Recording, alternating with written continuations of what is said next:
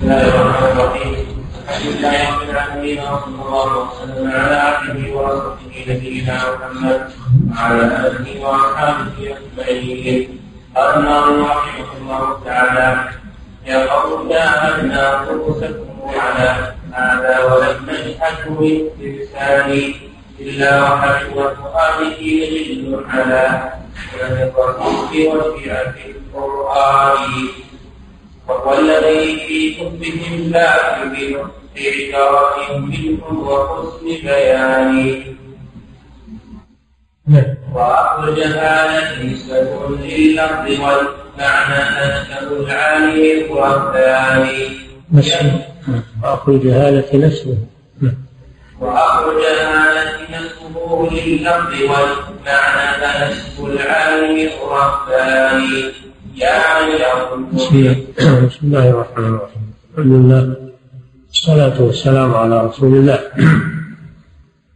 لما ذكر الإمام ابن القيم رحمه الله مخازي الجهمية والمعتزلة ومن نحى نحوهم من مؤولة الأسماء والصفات وما وما يصدر منهم ومن أئمتهم من كلام قبيح مع نصوص الكتاب والسنة، أنهم يريدون رد الناس إلى علم الكلام وقواعد المنطق، ويتركون الاستدلال بالكتاب والسنة.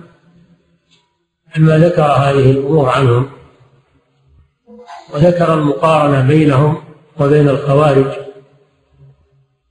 الفرقة الضالة التي ضلت بسوء الفهم، وذكر أن الخوارج أحسن أحسن حالا منهم على ضلالهم، هم أحسن حالا من هؤلاء. خشي رحمه الله بعد ذلك أن يقول قائل: إنك شددت عليهم أو نسبت إليهم ما لم يقولوا وقولتهم أشياء ما قالوها. فأجاب عن ذلك بأن تراجع كتبهم. لا شك أن كل ما ينسب إلى شخص لا يصدق مجرد نقول يقولها الناس عن الشخص، لا يصدق، بل لا بد إما أن يسمع من كلامه النطق بما نسب إليه، وإما أن يرجع إلى كتبه إن كان ميتا، يرجع إلى كتبه، فكتبه تنبئ عن مذهبه وعما يراه.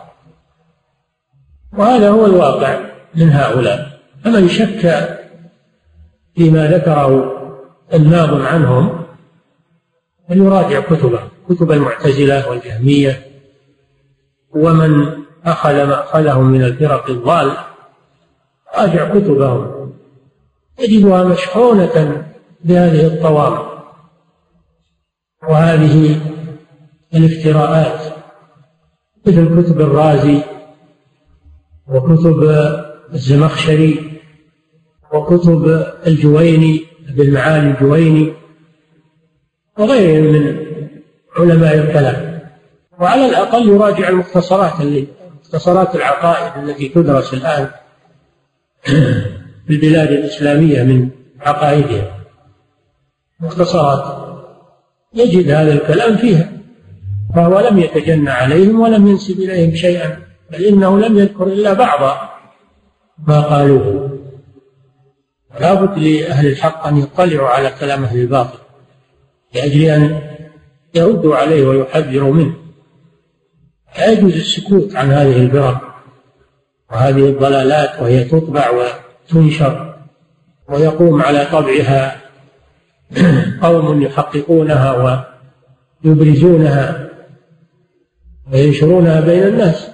هذه سموم مخدرات، هي أشد من السموم والمخدرات، يجب محاربتها والكشف عنها و تحذير منها حتى لا تقتل من لا يعرف حقيقتها.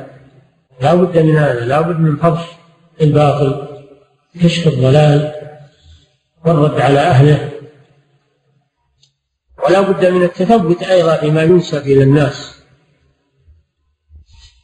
فلا يكتفى بنقل فلان أو قول فلان، وإنما يرجع إما إلى كلامه وسماع كلامه إن كان موجودا، أو يرجع إلى كتبه وما دونه فيها.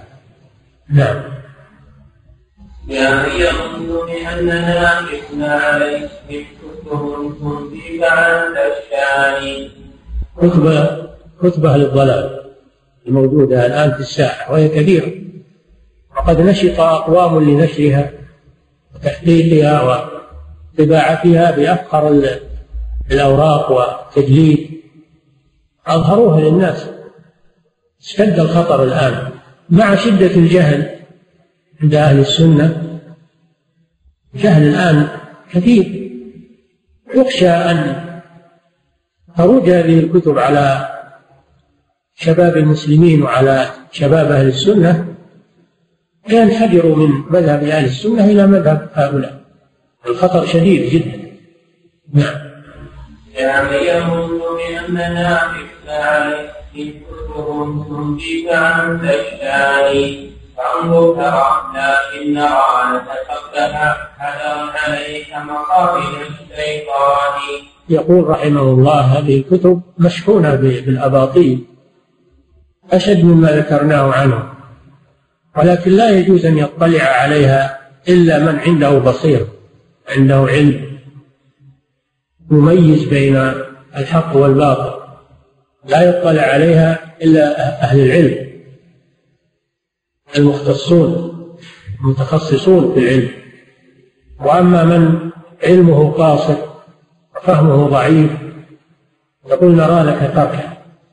لماذا؟ حذرا عليك مصائد الشيطان، لأن غير المتمكن قد تروج عنده هذه الزخارف، لا سيما وأنهم أهل جدل وأهل قصار وعندهم قوة مناظرة وحجاج.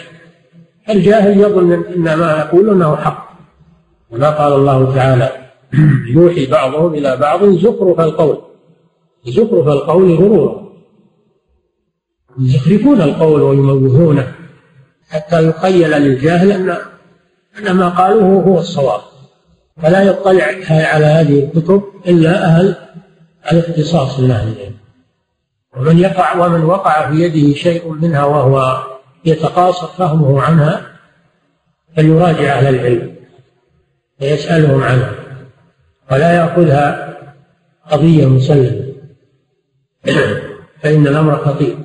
لغالك تركها حذرا عليك مصائد الشيطان، فيها مصائد فيها مصائد محبولة، الذي لا يعرفها يقع فيها. نعم. شبابها والله لم يعلم بها من جناح قطر الطيران، الشباب التي تنصب لصيد الطيور، هذا تشبيه تشبيه بما في هذه الكتب من الخداع والمكر وزخرف القول بالشباك التي تنصب للطيور، ويجعل فيها الحب، يأتي الطائر يريد الحب فيشتبك بهذه الشباك ولا يتخلص منه. كذلك طالب المبتدئ اللي ما عنده تمكن يأتي يريد ما في هذه الكتب من علم، ولكن فيها شباك تمسكه وتؤثر فيه وفي فكره وعقله، فلا يستطيع التخلص منه. أما العالم المتخصص فإنه لا يمكن أن تنطلي عليه هذه الأمور ولا ينخدع بها، لأنه يسبر أغوارها ويعرف بطلانها، ولا تروج عليه هذه الترهات، ولا يبتغي بالكتاب والسنة بديلا مهما كان. نعم. شبابها والله لم يعرف بها من جناح قاصر الطيران، شوف قاصر الطيران. أما الطائر القوي القادر على الطيران هذا لا يدري لا تمسكه الشباب، تخلص منه. ولكن الطائر الضعيف أو الطائر الذي طيرانه ضعيف لا يستطيع التخلص منه. هذا تمثيل للإنسان اللي ما عنده مدارك ولا عنده فهم، مثل الطائر ضعيف الطيران إذا قرأ بهذه الكتب انخدع بها وظنها حقا وأعجبته. أما العالم المتمكن فهذا لا ينخدع بها، وليس قصده من مطالعتها، ليس قصده التعلم منها، وإنما قصده أن يكشف ما بها من ضلال. ولذلك المكتبات الإسلامية قسم قسم يضعون فيه الكتب الخطرة، يسمونها ذات الاطلاع المحدود، لا يطلع عليها إلا أهل الاختصاص، ولا توضع بأيدي رواد المكتبات والمطالعين، إنما تكون محدودة الاطلاع، لا يطلع عليها إلا أهل الاختصاص فقط. نعم. إذا رأيت الطير في قفص الردى يكفي له نوع على الأغصان. إذا وقع فيها ما يستطيع يتخلص منه، ترك الأغصان الرفيعة والثمار الطيبة التي هي الكتاب والسنة وعلم السلف، ووقع بهذه الحفر والشباك، ولا يستطيع بعد ذلك الصعود من هذا المأزق مع التمكن. فهذا تشبيه بليغ وتحذير أكيد للناشئة وللمبتدئين في طلب العلم ولمحدودي المعلومات، تحذير لهم من هذه الكتب. نعم. ويظل يقبل طالبا لقراره ويغيب عنه قربة العيدان. إذا وقع في القفص لا يستطيع يخرج منه، لأن لأن الفتحات التي بين عيدان القفص ضيقة ما تخرج. كذلك طالب العلم الضعيف أو قليل العلم لا يستطيع أن يخرج من هذه الشبهة وهذه الأباطيل، وتكبله وتأسره، لا يستطيع الخلاص منه. وسيضرب لكم مثلا به هو بنفسه، هو هو قد وقع في هذه الأشياء في أول عمره وأعجب بهذه الكتب ولم يقدر على التخلص منها، حتى جاء شيخ الإسلام ابن تيمية رحمه الله تتلمذ عليه، فأنقذه الله به منها وهداه إلى الطريق الصحيح. نعم. لأنه يحكي لكم حكاية مجرد، ليس حكاية إنسان يتخرص أو، وإنما هي حكاية مجرد جربها بنفسه. نعم. والدم دم طيح لا أقيما ثمرات في عال من الأبنان وأتى إلى تلك المدام يبتغي فقد كالحشرة والسيلان. هنا يقول الذنب ذنب هذا الطائر، وبالتالي ذنب طالب العلم الذي ليس عنده تمكن. فالطائر ترك الثمار الشهية والأغصان العالية ونزل إلى هذه المزابل وصار عليها شباك مسكته لم يستطع التخلص. كذلك الطالب وغير المتمكن ترك الكتاب والسنة وعلوم السلف ونزل إلى هذه الكتب الرديئة والأفكار المنحرفة، وصار يطالع فيها ويصرف وقته فيها حتى أسرته ولم يستطع التخلص منها والصعود إلى العلوم النافعة. فيا له من تحذير بليغ، تشبيه يقين منه رحمه الله. نعم.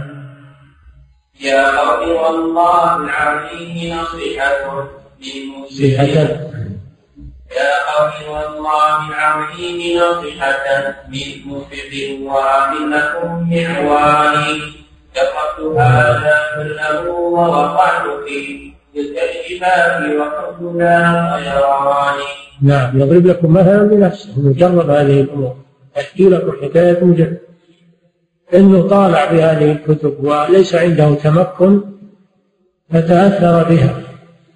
وكان في الأول ذا طيران، كان في الأول حر، لكن لما قرأها أسرته وامتنع ومنعته من الطيران. هذا تشبيه بليغ، وأنه ما زال يعاني منها حتى هيأ الله له من خلصه من أهل العلم. نعم. يا قوم يا قوم والله العظيم نصيحة للمشرك واحد لكم بعواني. فهو يخاطبكم أنتم، يعني بس فقط الأولين أو المعاصرين، يخاطب أجيال المسلمين في كل زمان في كل مكان. نعم. يا قوم والله العظيم نصيحة للمشرك واحد لكم بعواني. بعوان يعني يعينكم من العون. نعم. نصيحة من مشفق وأخ، ومعلوم أن الأخ والمشفق يمحض النصيحة ويخلصه، خلاف الغاش والمخادع. نعم. جربتها لها كله ورفعت في مثل الشباب وكنا طيران. نعم. حتى أتاني الإله بقوله من ليس فيه يدي ولساني حر أتى من أرض حران فيا أن بنا قد جاء من حران. يعني شيخ الإسلام ابن تيمية رحمه الله. والحر معناها العالم الغزير العلم. وأرض حران بلاد في, في أقصى بلاد الشام، في أقصى بلاد الشام. وهذه هذه منشأ شيخ الإسلام ابن تيمية، ولذلك يقال له الحراني نسبة إلى حران. فلما جاء التتار وداهموا البلاد الشامية انتقل والده عبد الحليم انتقل من أرض حران إلى دمشق، وكان معه ابنه أحمد.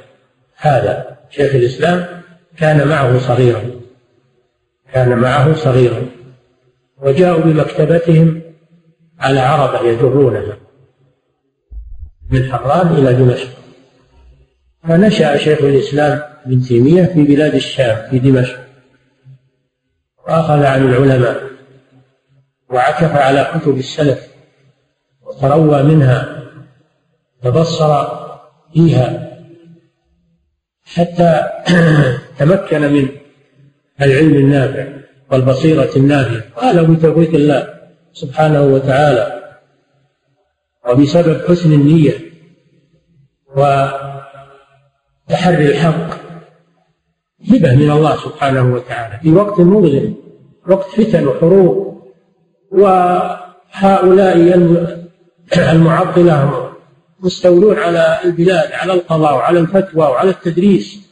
وفي هذا الجو المظلم أظهر الله هذا العالم، وهذا من حكمة الله سبحانه وتعالى ومن رحمته من رحمته بالمسلمين، أنه كلما اشتد الظلام يقيض الله للمسلمين من يدلهم على الطريق. مثل الشيخ محمد بن عبد الوهاب نشأ في جو مظلم، كل البلاد كلها على مذهب المعطلة إلا ما شاء الله، عبادة القبور والأضرحة، حدث ولا حرج، والجهل متفشي. لكن يسر الله له وتعلق بطلب العلم من صغره، وأعجب بكتب الشيخين شيخ الإسلام ابن تيمية وابن القيم، أرى ونسخ منهم الكثير، وتزود بالعلم من أهله. في الفقه تتلمذ على الفقهاء في عصره، وأما في العقائد فتتلمذ على كتب الشيخين شيخ الإسلام ابن تيمية وتلميذه ابن القيم، مع فهم ثاقب أعطاه الله إياه. فالشيخ محمد بن عبد الوهاب يشبه تماما شيخ الإسلام ابن تيمية في نشأته وفي وقته وبلاده، يتشابهان جدا. نعم. حرمتها من أرض حران فيا أهل من قد جاء من حران الله يجزي الذي هو أهله من جنة المأوى مع الرضوان. هذا وفاء هذا وفاء منه لشيخ. هكذا ينبغي لطالب العلم أن يفي مع شيوخه الذين دلوه على الطريق الصحيح وأخذوا بيده عن مواطن العطب والهلاك، أن يعترف بفضلهم وأن يثني عليهم ويدعو لهم، هذا من الوفاء. أخذ بيده يدي وسعى فلم يرد حتى أراني مطلع إيماني. أخذت يدا شيخ الإسلام ابن تيمية يدي ابن القيم، أمسكه ولم يتركه حتى أراه مطلع الإيمان من الكتاب والسنة، أورده الكتاب والسنة وفقه السلف الصالح، تروى منهما وشرب منهما وترك ما كان عليه من قبل من علوم هؤلاء. هذا إنقاذ هذا إنقاذ من الله سبحانه وتعالى. فتتلمذ على شيخ الإسلام علماء آخرون غير غير ابن القيم، لكن ابن القيم هو أبرزهم، وإلا ابن كثير والذهبي والمزي كل هؤلاء من تلاميذ شيخ الإسلام ابن تيمية، وابن عبد الهادي كل هؤلاء من تلاميذ شيخ الإسلام ابن تيمية، وقد حملوا دعوته من بعده، قاموا بها ونشروها. نعم. أخذت يداه يدي وسارت اليوم حتى أراني مطلع الإيمان، ورأيتها على المدينة حولها نزل الهدى وعساكر القرآن. منبع العلم من المدينة المنورة، مدينة الرسول صلى الله عليه وسلم هي منبع العلم بالكتاب والسنة، مع مكة المشرفة التي بعث منها رسول الله صلى الله عليه وسلم، لكن المدينة لأنها أرض دار الهجرة موطن الجهاد، فمنبع الإيمان هو من أرض الحجاز، من مبعث الرسول صلى الله عليه وسلم ومهاجره خصوصا المدينة. وأما منبع المنطق وعلم الكلام والضلال فهو أثينا بلاد اليونان، هي التي استولد منها علم المنطق وعلم الكلام. وفرق بين الموضعين، المدينة النبوية وأثينا بلاد الكفر والإلحاد والضلال، فهؤلاء استمدوا علومهم من أثينا عاصمة اليونان، كان يعني علومهم من اليونان. وأما أهل الحديث فهؤلاء علومهم من المدينة، مدينة الرسول صلى الله عليه وسلم. نعم. ورأيتها نارا عظيما شأنها محجوبة عن زمرة العميان.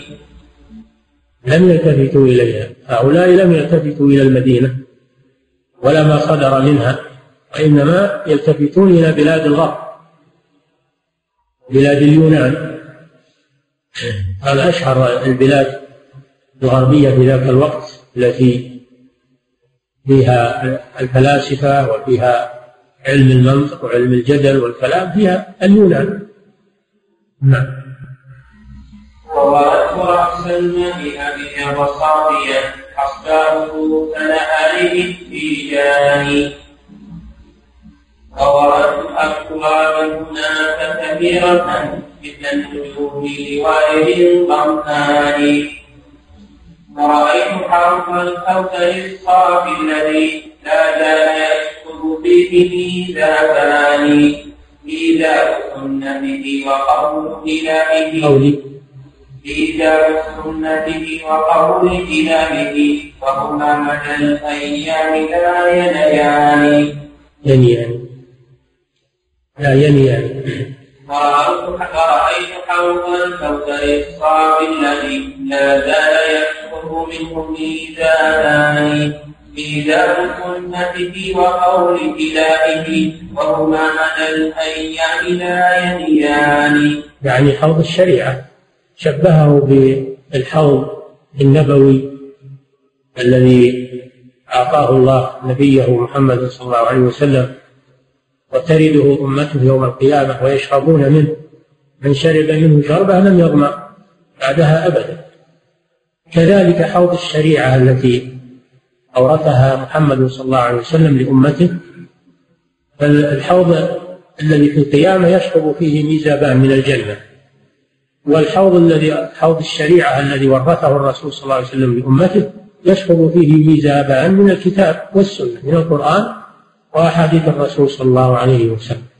أو يشبه الحوض الدنيوي حوض الشريعة وما يستمد من الماء والعلم بحوض القيامة الذي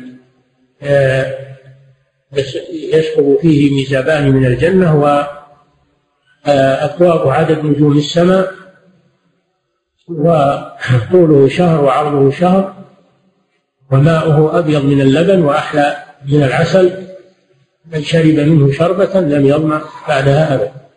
وهذا الحوض لا يرده إلا أهل السنة، أما أهل البدعة فإنهم ينادون عنه يوم القيامة.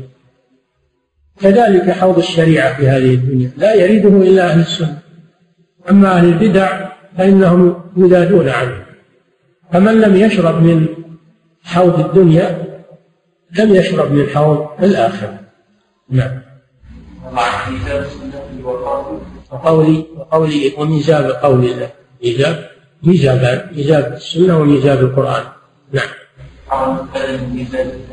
هنا يعني فيه تقدير وميزاب قول الله، لكن النظم لا يكفي. هنا ميزاب سنته وقول إلهه، يعني وميزاب قول إلهه.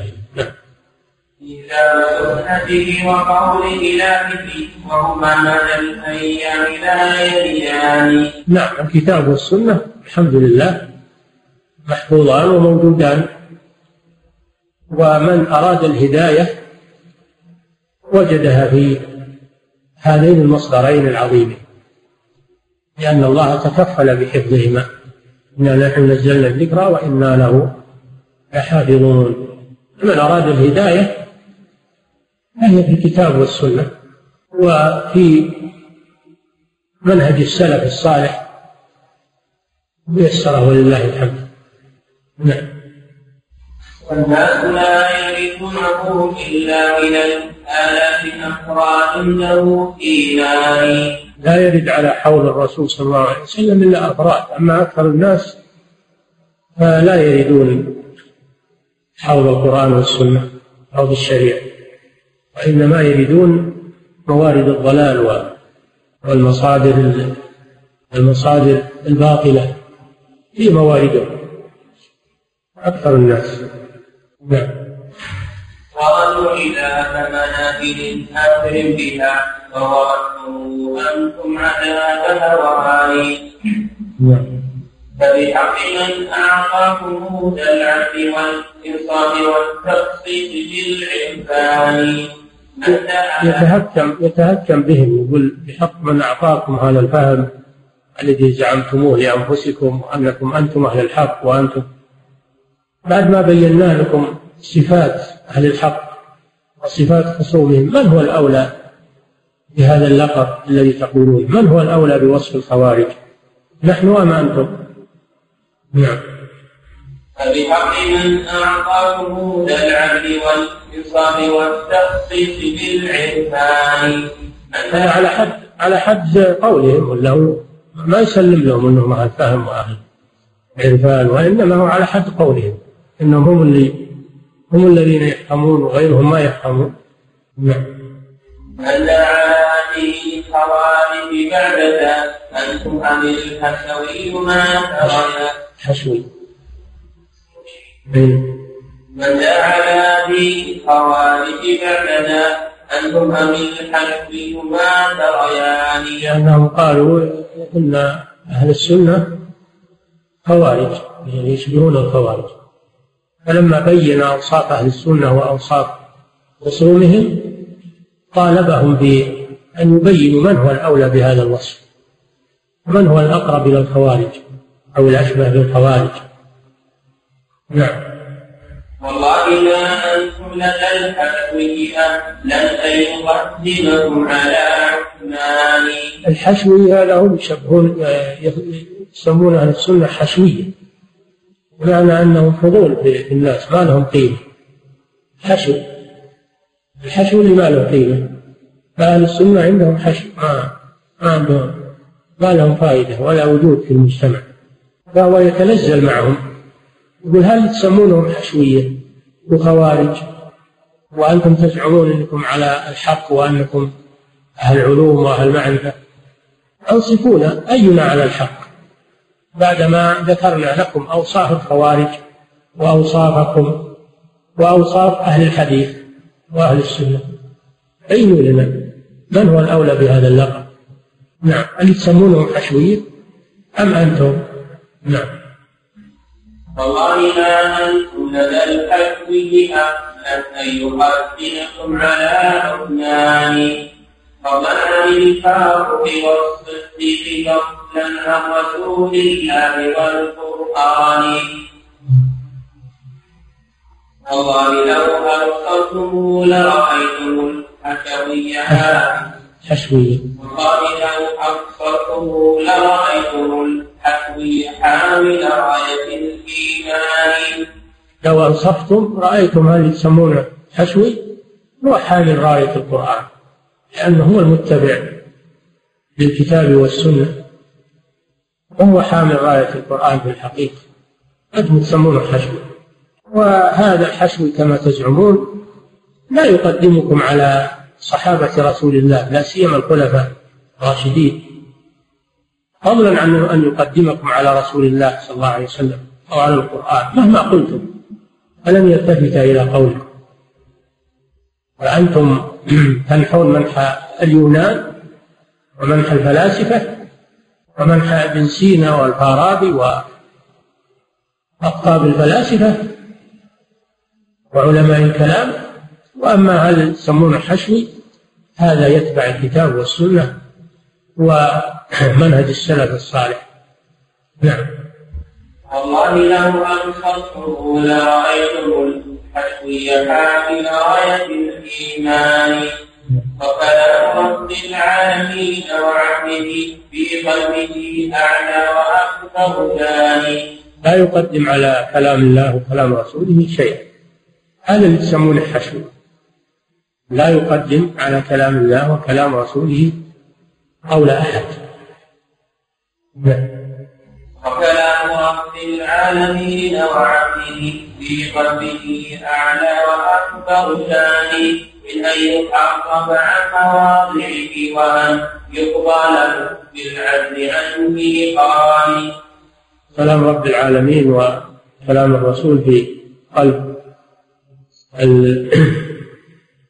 السني المتبع للسنة مذهب السنة أعظم من أن يحرف أو يقدم عليه شيء أو يوصف بأنه ظواهر لا تفيد اليقين كما يقول هؤلاء. يقولون نصوص الكتاب والسنة ظواهر لا تفيد اليقين، وأما الأدلة العقلية المبنية على المنطق وعلم الكلام هذه تفيد اليقين. هذا هذا منهجهم. فرق بين الرجلين، بين السني وبين المخالف. نعم. ويروا ولاية ابن سينا أو أبي نصر أو المغضوب من صفوان. الولاية عن المحبة والموالاة لأقطاب لأقطاب أهل الضلال، لأقطاب أهل الضلال. أبو علي بن سينا رأس الفلاسفة، وأيضا هو وأبوه من الباطنية، وأبو نصر الفارابي اللي يسمونه المعلم الثاني، والمولود من من صفوان وهو الجهم بن صفوان الترمذي. هؤلاء هم أقطاب هم أقطاب هؤلاء وهو قدوتهم الذين أخذوا عنهم عقيدتهم وعلمهم. أما السني فأخذ عقيدته من الكتاب والسنة ومن منهج أبي بكر وعمر وعثمان وإخوانهم من الصحابة. نعم. فقارن بين هؤلاء الرجال مع أولئك الذين أخذ عنهم هؤلاء ابن سينا والفارابي والجهم بن صفوان واصل بن عطاء إلى آخر القائمة من أهل الضلال. نعم. أو أن يتابعهم على كفرانهم أو أن يقللهم من العميان. يا قومنا بالله فاعبدوا وارجوا وتبتغوا في السر والإعلان. نرى شئتمونا قالت من من على هذا ومن وحدان. يقول لهم فكروا تأملوا إنما أعظكم بواحدة تقوموا لله مثنى وفرادا ثم تتفكروا.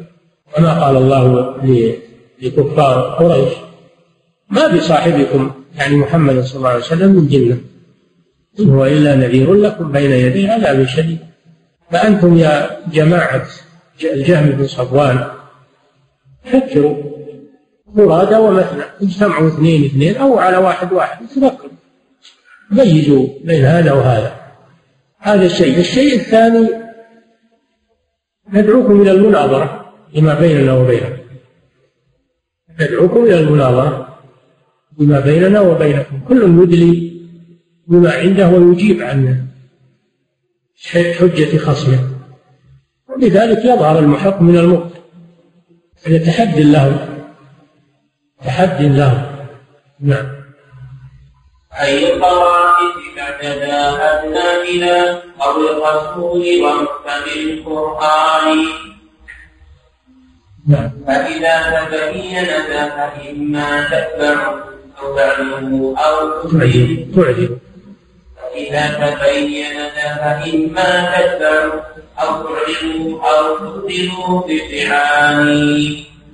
بعد التفكر أو المناظرة إما أن تتبعوا الكتاب والسنة إن كنتم منصفين، وإما أن تعلنوا أنكم مخالفون للكتاب والسنة جهارا، أعلنوا هذا، أعلنوا هذا، إما اتبعوا وإلا أعلنوا المخالفة، وإلا أعلنوا الحرب فيما بيننا وبينهم.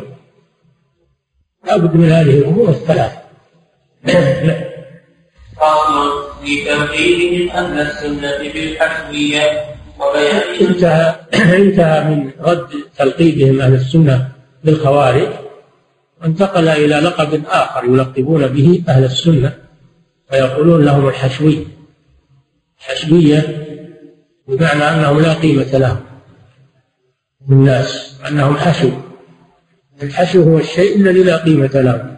تقول هذا كلام حشو لا لا فائدة فيه، وهؤلاء حشو بمعنى أنهم لا قيمة لهم. هذا هذا رأي أهل الضلال في أهل السنة أنهم حشو، ويلقبونهم بالحشوية. لماذا؟ لأنهم أخذوا بظواهر الكتاب والسنة ولم يتعمقوا بزعمهم في الفهم، لم يتعمقوا في الفهم.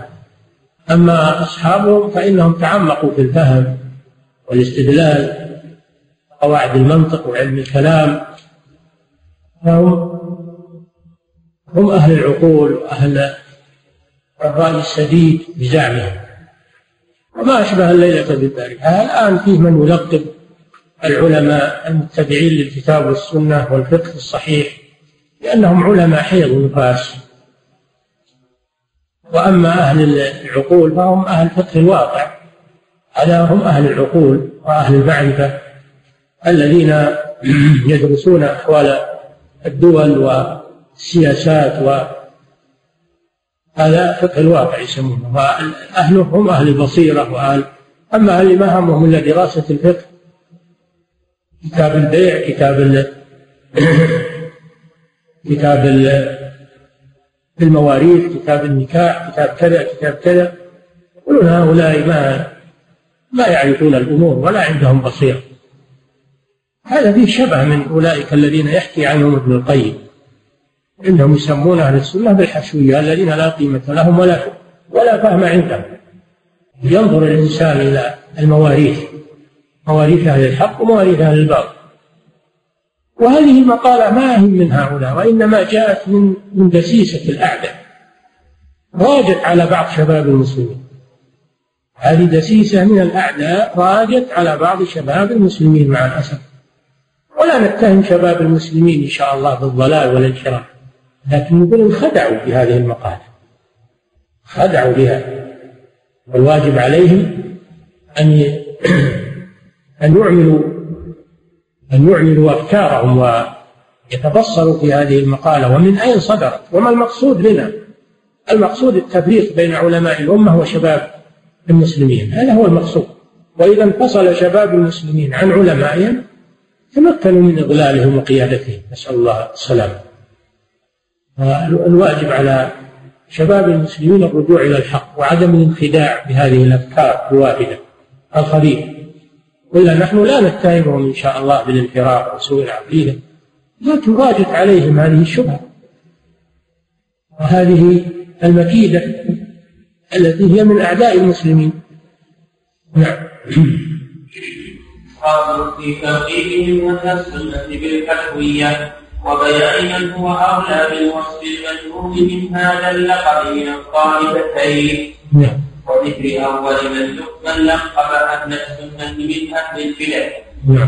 ومن العجائب قولهم لمن اهتدى بالوحي من أثر ومن قرآن حشوية يعنون حشوا بالنفس وقولة في أمة الإنسان لا قيمة له. فضله فضله وحشو لا قيمة له، لأن ما عندهم إلا قال الله قال رسول قال أبو بكر قال عمر إلى آخرها، ما عندهم علم بقواعد المنطق وعلم الكلام وعلم الجدل وإلى آخره، هذا هو العلم عندهم. نعم. ويظن جاهلهم بأنه حكم قبل العلم. ثم اختلفوا في تفسير الحشوية، ومنهم من يفسر الحشوية بأنهم الذين لا قيمة لهم في المجتمع، لا قيمة لهم في المجتمع، وأنهم فضلا لا قيمة لهم، وهذا رأي العلماء. أما جهالهم فيفسرون الحشوية لأنهم وصفوا الرب بأنه في السماء، وإذا كان في السماء معناه أنهم حشوه داخل الكون، حشوا الله داخل الكون، تعالى الله عما يقولون. ويفسرون فيه بأن هذه الظرفية، أأمنتم من في السماء، وأن هذه الظرفية، ولا يعلمون أن في في هذا تأتي بمعنى على، من في السماء يعني على السماء، وما في قوله سيروا في الأرض يعني على الأرض، أو سيروا في باطن الأرض، ولو صلبنكم في جذوع النخل يعني على جذوع النخل، ففي تأتي بمعنى على. هذا إذا فسرت السماء بال بالأجرام العلوية المبنية الطباق السبع الطباق. أما إذا فسر السماء بالعلو فتكون في على بابها، تكون في على بابها ظرفية، في السماء يعني في العلو، وليس معنى ذلك أنه يحويه شيء من مخلوقاته، فهو أكبر من جميع المخلوقات، وما السماوات والأرض بالنسبة إليه إلا كخردل بكف أحد، كيف يكون العظيم داخلا في الشيء الصغير الحقير؟ السماوات والأرض ومن فيهم محتاجة إلى الله عز وجل، هو الذي يمسكها، هو الذي يمسكها من الزوال والاضطراب، وهي محتاجة إليه، كيف يكون هو محتاجا إليها؟ هو الغني عن كل شيء سبحانه وتعالى. فهم لم يعرفوا قدر الله، ما قدروا الله حق قدره، ما قدروا الله حق قدره، وعرفوا عظمته وصغر المخلوقات بالنسبة إليه سبحانه وتعالى. فمن هو الأولى بالضلال؟ الذي يصف الله أنه في السماء كما وصف به نفسه، أو الذي يقول إن الله ليس داخل العالم ولا خارج ولا ولا إلى آخر، فيصفه بالعدم، تعالى الله عما يقولون. نعم. ويظن جاهل بأنه حكم قبل العياد بجاهله الأكوان، حيث قالوا إنه في السماء كما قال الله تعالى. نعم.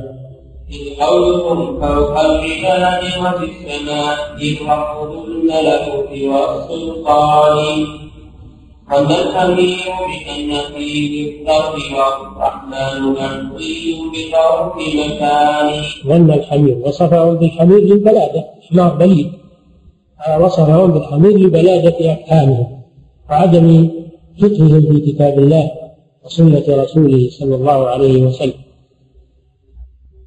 حيث فسروا فيه بالظرفية وفيه ليست للظرفية. والله لم يصنع بجانب فرقة حالة في زمن من الأزمان، ما قال أحد من الخلق مؤمنهم وكافرهم، ما قال أحد من الخلق إن الله داخل السماوات أن السماوات تحويه، ما قاله أحد، فضلا عن أهل السنة الذين هم أهل العلم والبصير. هذه المقالة ما قالها أحد، ومع هذا رموا بها أهل السنة، رموا بها أهل السنة بشدة العداوة لهم. نعم. والله لم يسمع بمال فرقة حاله في زمن من الأزمان، لا من فرق الإيمان ولا من فرق الكفر، لا أحد قال إن الله داخل السماوات وأن السماوات تحويه وأن في السماء للظرفية، ما قال هذا أحد. نعم.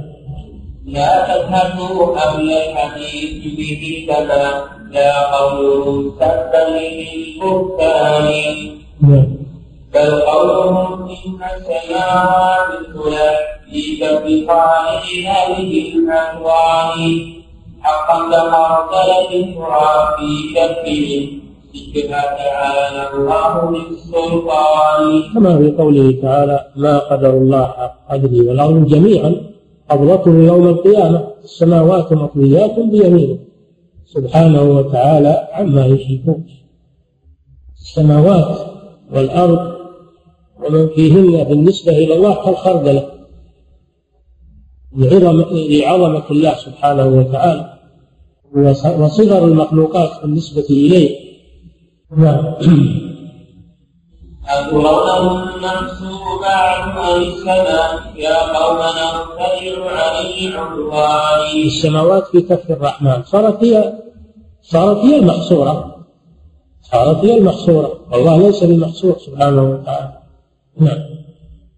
همدان مبنية وكم حلوية بل لا ينفع على الرحمن، كم كم تلقبون أهل السنة بالحشوية وكم تلقبونهم في همدان بالمشبهة، يلقبونهم بالمشبهة لأنهم أثبتوا لله الأسماء والصفات ومن أثبتها عندهم فهو مشبه، ويصفونهم بالحشوية لأنهم وصفوا الله بأنه استوى على العرش وأنه في السماء، وهذا عندهم حشو بمعنى أنهم جعلوا الله داخل المخلوقات تعالى الله عما يقولون، ويلقبونهم بأنهم مجسمة لأنهم يثبتون لله الأسماء والصفات، والأسماء والصفات لا تكون إلا للأجسام ومن أثبتها فهو مجسم عنده، ويصفونهم بأنهم نوافذ وأن مثل الطفيليات التي تنبت ما لها قيمة، وهذه ما هذه ألقابهم التي يلقبون بها أهل السنة تحقيرا لهم، وما ذنبهم إلا أنهم أخذوا بالكتاب والسنة ولم يأخذوا بقواعد المنطق وعلم الكلام ومنطق اليونان وفلسفة الفارابي وابن سينا وأمراضهم، هذا ذنبهم. نعم. الذي لا يأخذ بفلسفة هؤلاء ومنطقهم يوصف بهذه الأوصاف الشنيعة، حشوي مجسم مشبه نابتة إلى آخره. نعم. أملاك تنبئة وكم حشوية فلوس لا ينفع على الرحمن، يا رب إن كان الكتاب وسنة مختلفا وفشلوا ببيان أن بحمده لكنا حشوية صدق بلا جهل ولا فتنان، إن كان متبع الكتاب والسنة حشوي فنحن حشوي لا بأس، العبرة بالمعاني وليست بالألفاظ، حتى ولو سميتمونا حشوية لا يضرنا لأننا ولله الحمد على الحق، وأما تلقيبكم لنا بلقب الحشوية أو المجسمة أو المشبهة هذه ألقاب لا تضرنا ولو, ولو أضفتم أنهيتم عليكم صفات المدح والثناء ولم ينفعكم هذا وأنتم على الباطل. العبرة بالحقائق ليست العبرة بالألقاب والألفاظ. نحن لا يضرنا أنكم تسمون حشوية إذا كان معنى ذلك المتمسك بالكتاب والسنة، نحن نفرح بهذا. وما يقول الشيخ بن الله عمران رحمه الله: إن كان تابع أحمد متوهبا فليشهد الثقلان بأنني وهابي.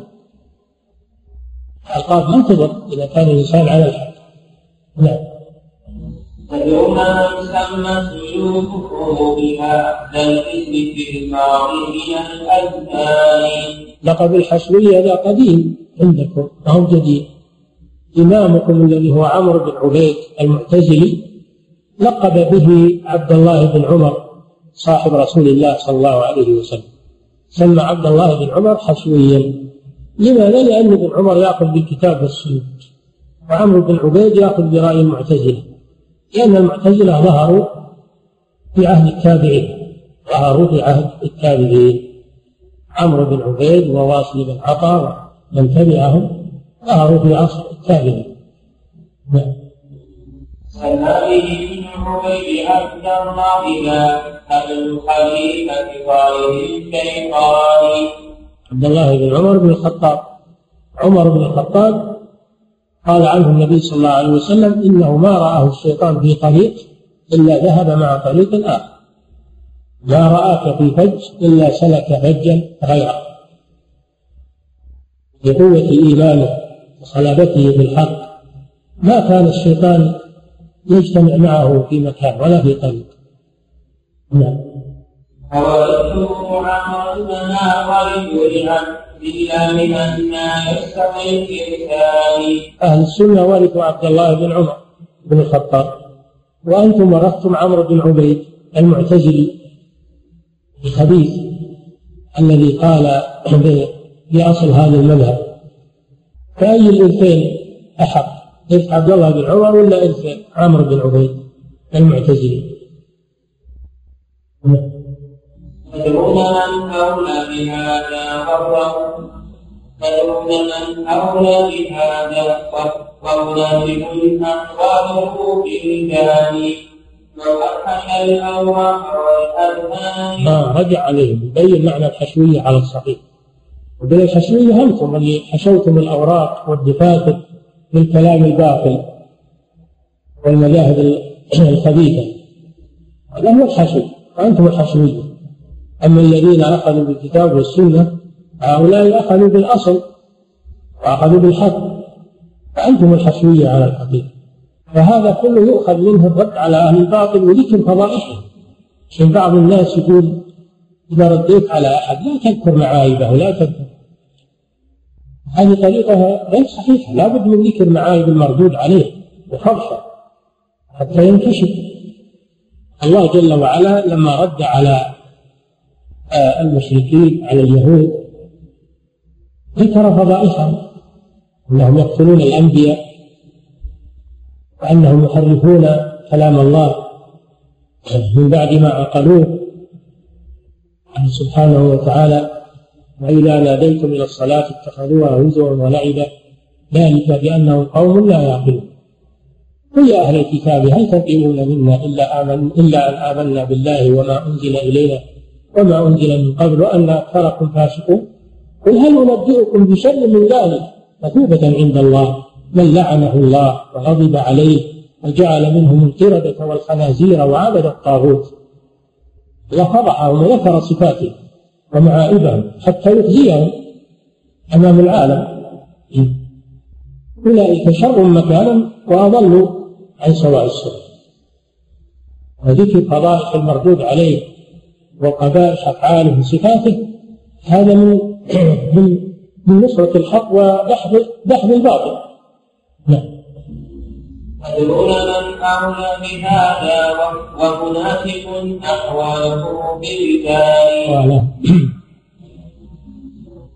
أدرون من هو أولى بهذا ومناسب أحواله بجدال فقد حكى الأفرح والأذهان من بدع تخالفه إلى القرآن وقد حكى الأفرح والأذهان من بدع تخالفه إلى القرآن. فأنتم أولى بلقب الحشوية لأنكم حشوتم الأوراق بالأباطيل، مؤلفاتكم كلها تمتلي بالأباطيل، وحشوتم الأذهان أيضا، حيرتم فطر الناس وعقول الناس بالضلال، فأنتم الحشوية. أما أهل الحق فإنهم ملأوا الأوراق بالحق والعلم النافع، وملأوا الأذهان بالهداية ونور العلم.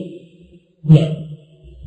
لا أهل الحديث لأنه الإسلام والإيمان قالوا إذا همنا من السنة كما أنه في الفصل السابق قلب قوله عليهم لما وصفوا على السنة بالخوارج، شرح مذهب الخوارج وشرح مذهبهم، بعدين قال أنتم الخوارج، أنتم الخوارج وأنتم الأشبه بالخوارج. كذلك هنا لما ذكر ترتيبهم لأهل السنة بالحشوية وبين موقف أهل السنة المشرف وموقف خصومهم المردود، بين من هو الأولى بهذا اللقب. وهذه كما ذكرت لكم طريقة جيدة في الرد على الخصوم، بأن ترد عيوبهم عليهم ويفضحون ويعرون حتى يحتجوا أمام الناس. نعم. هذا هو الحشوي لا أهل الحديث لأئمة الإسلام والإيمان ورد حجابنا للسنن التي ليست يبان كهذه الأذهان ورده القلب ومجرى كل الأوساخ والأقدام والأمثال. بين موارد أهل السنة وموارد أهل التعطيل. موارد أهل السنة أعبد الموارد من الكتاب والسنة، وأما موارد أهل التعطيل فهي المجاري المجاري يسمونها الآن المجاري، التي هي مجاري البول والعذرة والأوساخ. القلوط هذا نهر في الشعب تجري فيه أوساخ البيوت ويمتلي بالقارورات والبول والغاز، فأهل التعطيل يشربون من هذا النهر الخبيث. أما أهل السنة فيشربون من المورد العذب الزلال من كتاب الله والسنة في رسوله صلى الله عليه وسلم. نعم. وكل ذي الأوساخ والأقدار والأمثال هذا ينطبق عليه هذا الميكروفون هذا ينطبق عليهم تماما، فإنهم وردوا علم الكلام والمنطق وأقوال الناس، أقوال أقوال أهل الضلال، فهي مثل المجاري الخبيثة، أفكار منحرفة وعقول ساذجة كلها تصب في هذه المجاري الخبيثة، وهم شربوا من هذا. أما أهل الحق فإنهم وردوا في الحوض الحوض النبوي الذي يشرب فيه ميزابان من الكتاب والسنة، من كلام رب العالمين وكلام النبي صلى الله عليه وسلم، فرق بين المولدين والمشربين. ولهذا يقال للضال هذا مشربه من كذا، مشربه يعني منين شرب؟ شرب من كذا وكذا من الضلال. مشرب كما يشرب الماء يشرب الفكر والاعتقاد. نعم. ورواتهم الخلط مجرى كل الأوسام والأقدار والأمثال. القلوط اللي هو نحط أقدار بلاد الشام يشبهه مذهب أهل التعطيل، لأنه نصب بالأفكار الخبيثة والآراء المنحرفة والأقوال الساذجة يجتمع فيه كل شر. نعم. وَأَمِرْهُمْ أَنْ تَفْعَلُوا لِلْوَجْهِ مِنْ قَصْدِ الشَّرِيعَةِ قَيْدَ الْمَسْتَانِي. نعم، تكاسلتم عن ورود الشريعة فهبطتم إلى ورود القلوب والموارد الخبيثة، فيا قيدك الكسلان مثلكم، لأن طلب علم الشريعة يحتاج إلى جهود، يحتاج إلى مشقة، صبر، تحمل، لأنه يعني ارتفاع وعلو. أما الورود على مثل هذا الوجر الخبيث هذا سهل، لأنه انشقاق وانحدار، هذا سهل على الإنسان، لا يبين كلامه ولا يبين شيء. نعم. بسم الله الرحمن الرحيم، الحمد لله رب العالمين، وصلى الله وسلم على عبده ورسوله نبينا محمد وعلى آله وأصحابه أجمعين. قال النبي رحمه الله تعالى: فصل في بيان عوامل في توقيت نفس القرآن والحديث بالمجسمة، وبيان أنهم أولى بكل نقل خبير. بسم الله الرحمن الرحيم. هذا الإمام رحمه الله يبين أقوال أهل الضلال في تنقص أهل السنة ونفسهم بالألقاب الشنيعة تنفيرا منهم. سبق بيان قولهم أنهم حشوية ورد النار عليهم، وبيان معنى الحشوية. وهنا يقولون إنها مجسمة، مجسمة يعني يصفون الله بأنه جسم، لأنهم يثبتون له الصفات، والصفات لا تقوم إلا بجسم، والأجسام متشابهة، فهذا فيه تشبيه وفيه تجسيد. وقد أجاب أنهم عن هذا لأن هذا من البهتان، فإن إثبات الصفات لله عز وجل كما جاءت في القرآن والسنة لا يقتضي التجسيد، لأنها صفات تليق به جل وعلا، ولا تشابهها صفات الأجساد من المخلوقين. وأيضا لفظ الجسم هذا لم يرد في الكتاب والسنة نفيه ولا إثباته، فهو من مصطلحات علماء الكلام،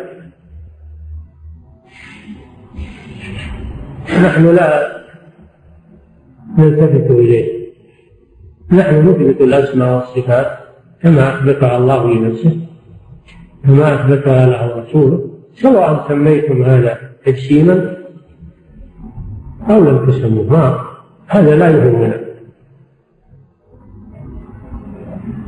لكن إن كان عندكم أن إثبات الصفات تجسيم فاشهدوا علينا بأننا مجسمة، هذا لا يضرنا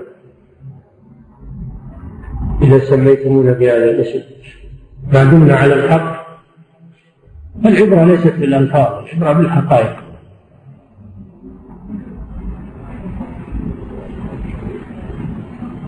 فإذا كان إثبات الصفات تجسيما عندكم فنحن لا نترك ذلك بسبب هذا اللقب الذي اخترعتموه. وهذه صفة ظاهرة على أهل الضلال، أنهم يصفون أهل السنة بالمجسمة.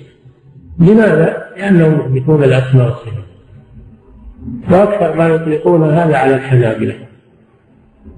إذا قيل حنبلي معناه عندهم أنه مجسم، لأن إمام أهل السنة أحمد بن حنبل يثبت لله الأسماء والصفات،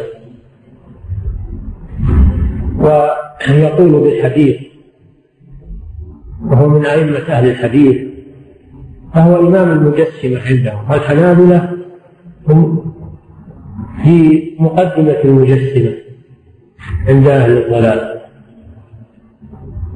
فبمجرد ما يقال حنبلي هو عندهم مجسم. نعم. والله مبنة مجسمة نعمة مسبة جاهل الثاني. يقولون بهذه الألقاب مشبهة لأنهم يثبتون عن الله الأسماء والصفات، وإثباتها عندهم تشبيه، لأن هذه هذه الأسماء والصفات بزعمهم توجد في المخلوقين، فإذا أثبتت لله لزم مشابهة المخلوقين. والجواب عن هذا واضح ومكرر، أن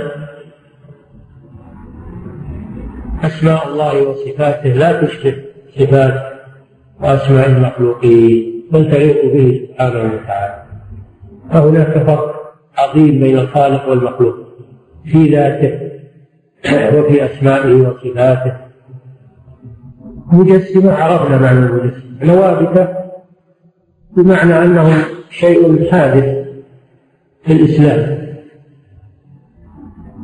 أنهم يزعمون أن إثبات الأسماء والصفات شيء حادث نابت نابت في الإسلام.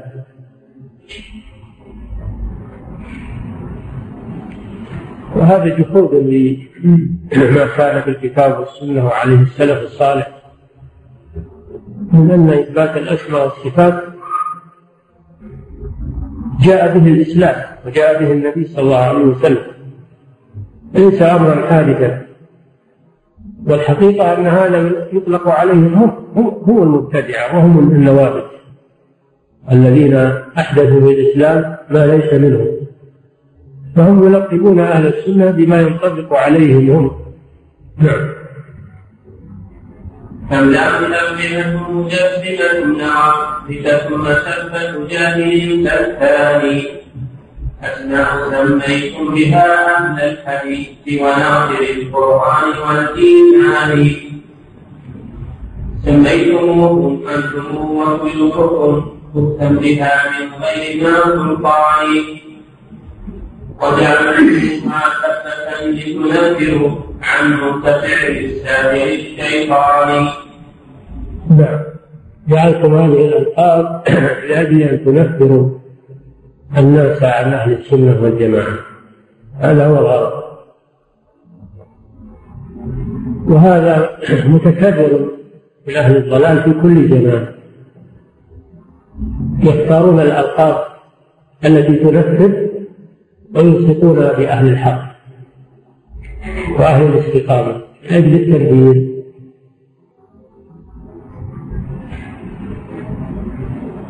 كما يفعل الشيطان وأتباعه من السحرة الذين يفرقون بسحرهم بين الناس وبين المرء وزوجه. السحر منه شيء ينفر ويفرق بين الأحبة وبين المرء والزوج، ففعل هؤلاء المبتدعة والضلال مثل فعل الشيطان بما يفرق به بين الناس من السحر وغيره. نعم. ما نفهم والله إلا أنهم أخذوا بوحي الله والفرقان. الحقيقة ليس لهم ذنب إلا أنهم أخذوا ب نصوص السنة ونصوص القرآن، هذا ذنبهم عند أهل الضلال، وهذا ليس بعيب وليس بذنب، هذا هو الحق. كما قال تعالى: وما نقموا منهم إلا أن يؤمنوا بالله العزيز الحميد. يا أهل الكتاب هل تنقمون منا إلا أن آمنا بالله وما أنزل إلينا وما أنزل إليكم، هل هذا يقتضي المدح ولا يقتضي الذم؟ هم جعلوه يقتضي الذم، وهو بالحقيقة يقتضي المدح والتذكير. فهذا من إغراقهم في الضلال، حيث سموا الحق باطلا الباطل حق. والذم سموه مدحا والمدح سموه ذما، انتكاس في طريق. نعم. ما لهم هو الله إلا أنهم أخذوا بوحي الله والفرقان وأبوا بأن يتحيزوا لمقالة غير الحديث ومقتضى القرآن. أخذوا بالنصوص وأبوا أن ينحازوا لأي مذهب إلا للقرآن والسنة، هذا نمر. نعم. وأبوا يدينوا بالذي دنتم به من هذه الآراء والتديان. نعم، أبوا أن يأخذوا مذهبكم الذي هو عبارة عن هذيان وآراء رجال ليس فيها وحي من كتاب الله ولا من سنة رسوله، وإنما هي شرهات وأباطيل وهذيان منمقة ومزوقة أخذتم بها. هم لم يرضوا بهذا، لا يرضون بالكتاب والسنة ومذهب السلف بديلا، هذا ذنبهم عندكم. وقعوا بالأوصاف من نصيهم خلال صحيح سنة القرآن. وصفوه عن الرب بما في الوحيين القرآن والسنة. وهل الذي يصف الله بما وصف به نفسه أو وصفه به رسوله يعتبر يعتبر مذموما ومخالفا؟ نعم. إذا نسيم عندكم بيان أهلا به ما فيه من نقران. نعم، نحن لا نترك الحق من أجل هذا اللقب، إن كان معنى المجسم الذي يثبت الأسماء والصفات لله كما جاءت في الكتاب والسنة فأهلا بذلك، ولا نعبأ بهذا اللقب الذي قلتم. فالمؤمن لا يؤمن المؤمن إذا تمسك بالحق لا يضره ذم الذامين وتنقص المتنقصين وما يوضع عليه من الألقاب، لا, لا يهمه ذلك ولا يطلقه عن الحق. الرسول صلى الله عليه وسلم قيل فيه إنه ساحر وإنه كذاب وإنه مذمم له محمد وأنه وأنه وما صرفه ذلك عن الحق ولا, ولا التفت إلى ذلك. إنا مجسمة بحمد الله لم نجحد بذات الخالق الديان. والله ما قاله منا بمن نقع جسم يقل البهتان. نعم، نقول الجسم هذا هذا لفظ محدث من عندكم أنتم الذين وضعتوه، أما نحن ما تكلمنا فيه ولا قلنا إن الله جسم، أنتم اللي تقولون هذا، كيف تمسكون بنا ما أحدثتموه أنتم؟ أهل السنة ما يعرفون لفظ الجسم، وليس لفظ الجسم لا في كتاب الله ولا في سنة رسوله صلى الله عليه وسلم، إنما هذا من اصطلاحات المتكلمين. فنحن لا نترك الحق من أجل هذا. نعم. والله يعلم أننا في وصفه لم نعلم ما قد قالت القرآن. نحن متمسكون بالقرآن، نقول بما, بما جاء به القرآن، وليس في القرآن لفظ الجسم لا نفيا ولا إثباتا، فهو لفظ مبتدع من مصطلحات المتكلمين، فهو لا يضرنا ولا يعيبنا، عيبه عليكم أنتم. نعم. والله يعلم أننا في وصفه لم نعلم ما قد قال في القرآن أو قاله أيضا رسول الله والصادق المصدوق بالقرآن أو قاله أصحابه من بعده فهو النجوم وطالع الإيمان. نعم، ما في الكتاب والسنة وما عليه صحابة الرسول صلى الله عليه وسلم والقرون المفضلة، عليكم بالخلفاء الراشدين المهديين من بعد خير القرون قرني. هذا كان على الصحابة كلهم، على الصحابة كلهم ثم الذين يلونهم ثم الذين يلونهم، فهم خير القرون وأفضل القرون. وما مدحهم الله ومدحهم الرسول إلا لأنهم على الحق يمسكون بالحق.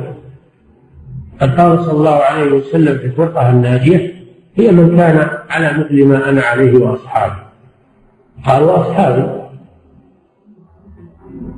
فنحن على ما في الكتاب والسنة وما عليه صحابة رسول الله صلى الله عليه وسلم. أما أنتم فعلى ما قاله الجهم بن صفوان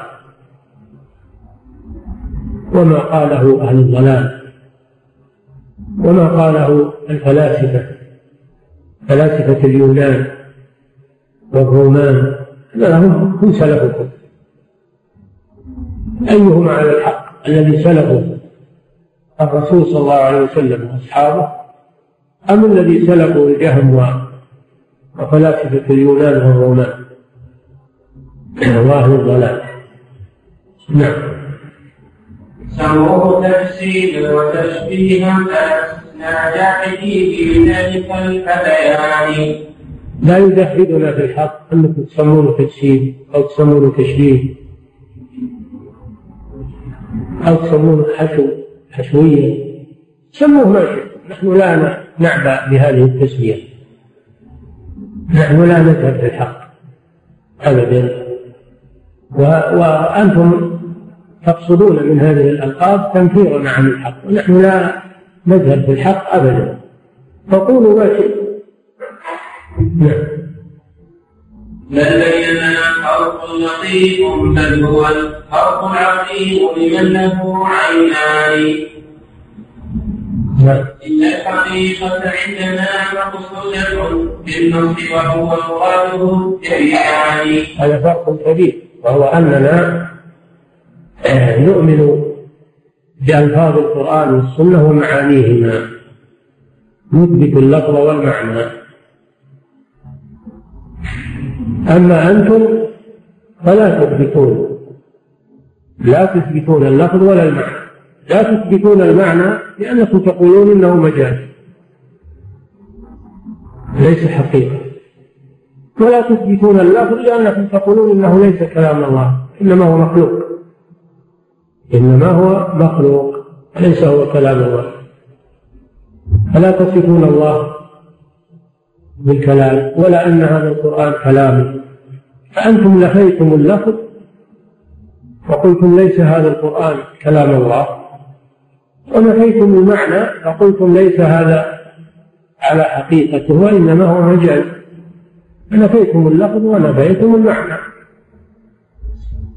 هذا صحيح، الجهمية ينفون اللفظ يقولون هذا القرآن ليس كلام الله، وكذلك الأشاعرة وكذلك المعتزلة كلهم يقولون ليس كلام الله، ينفون اللفظ حتى وينفون الحقيقة أيضا، يقولون إنه مجاز ليس حقيقة.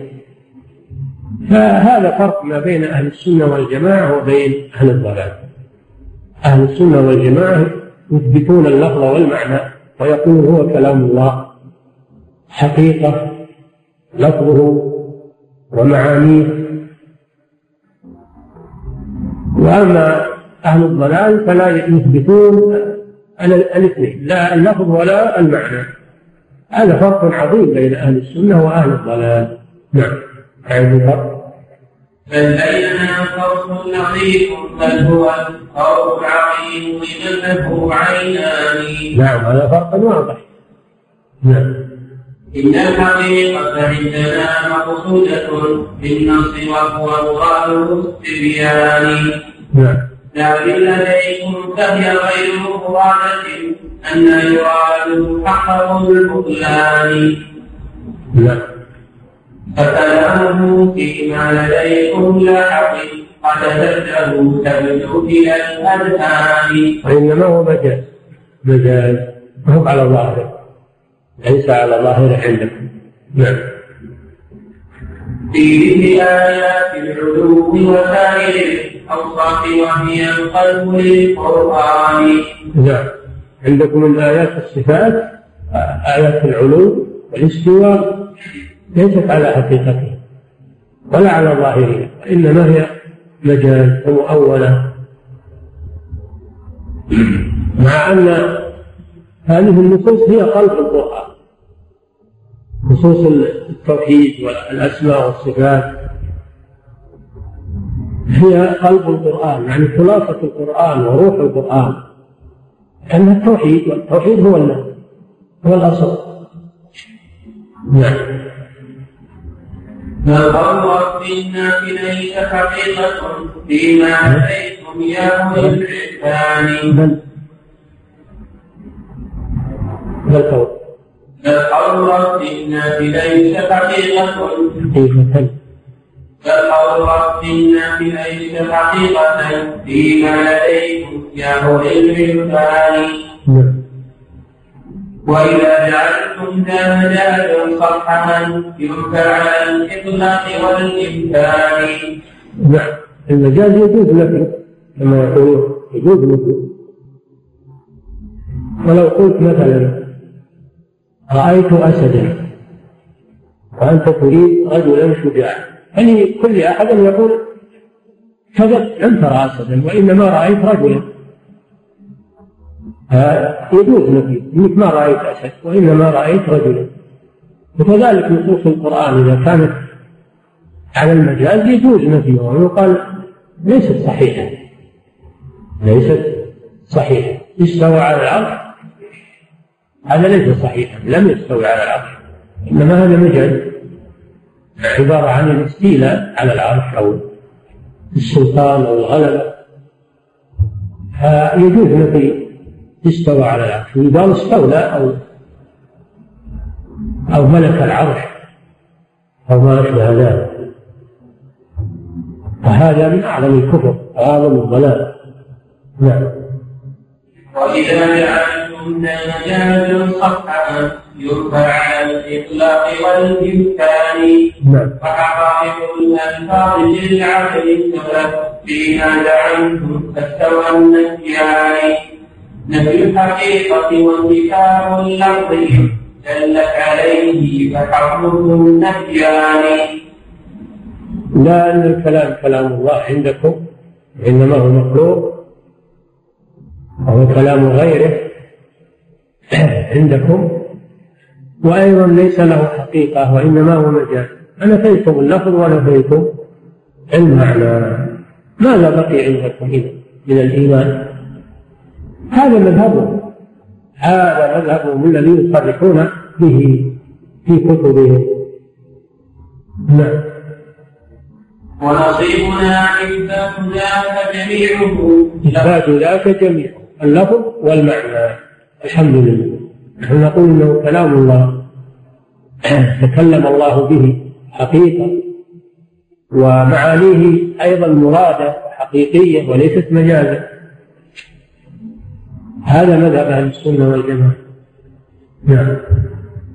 ونصيبنا إثبات ذاك جميعه لفظا ذاك ونصيبنا إثبات ذاك جميعه جميعه بدل من ذاك. نعم. ونصيبنا إثبات ذاك جميعه لفظا ومعنى ذاك إثباتان. هذا مذهب أهل السنة والجماعة، أنهم يثبتون اللفظ والمعنى في كلام الله وكلام رسوله صلى الله عليه وسلم، هذا حقيقة الإيمان. أما الذي يقول اللفظ ليس هو من الله والمعنى ليس مرادا، فهذا هو حقيقة الكفر بكتاب الله عز وجل. نعم. ونصيبنا إثبات ذات جميعه لفظا ومعنى ذات إثباتان إثبات اللفظ وإثبات المعنى. نعم. فما يعطل بالحقيقة غيركم لهم بلا شرك ولا عدوان. من المعطل؟ يعني الذي نفى. المعطل معناه النافي، المعطل معناه النافي. من المعطل؟ هل هو الذي يثبت اللفظ والمعنى أو الذي ينفي اللفظ والمعنى. المعطل هو الذي ينفي اللفظ والمعنى، هذا هو المعطل. فهذا لقبهم بالحقيقة وليس لقب أهل السنة والجماعة. نعم، ولذلك سموا للمعطل. نعم. وإذا تأسم في البرهان تشبنا بأدلة وحجابه برهان. وإذا وإذا تأسم في البرهان تشبنا، يعني إذا سببتمونا فسبكم كذب، لأننا والحمد لله لسنا محل السب، لأننا على الحق. وأما سبكم فهو حقيقة، لأنكم أهل الضلال وأهل الباطل.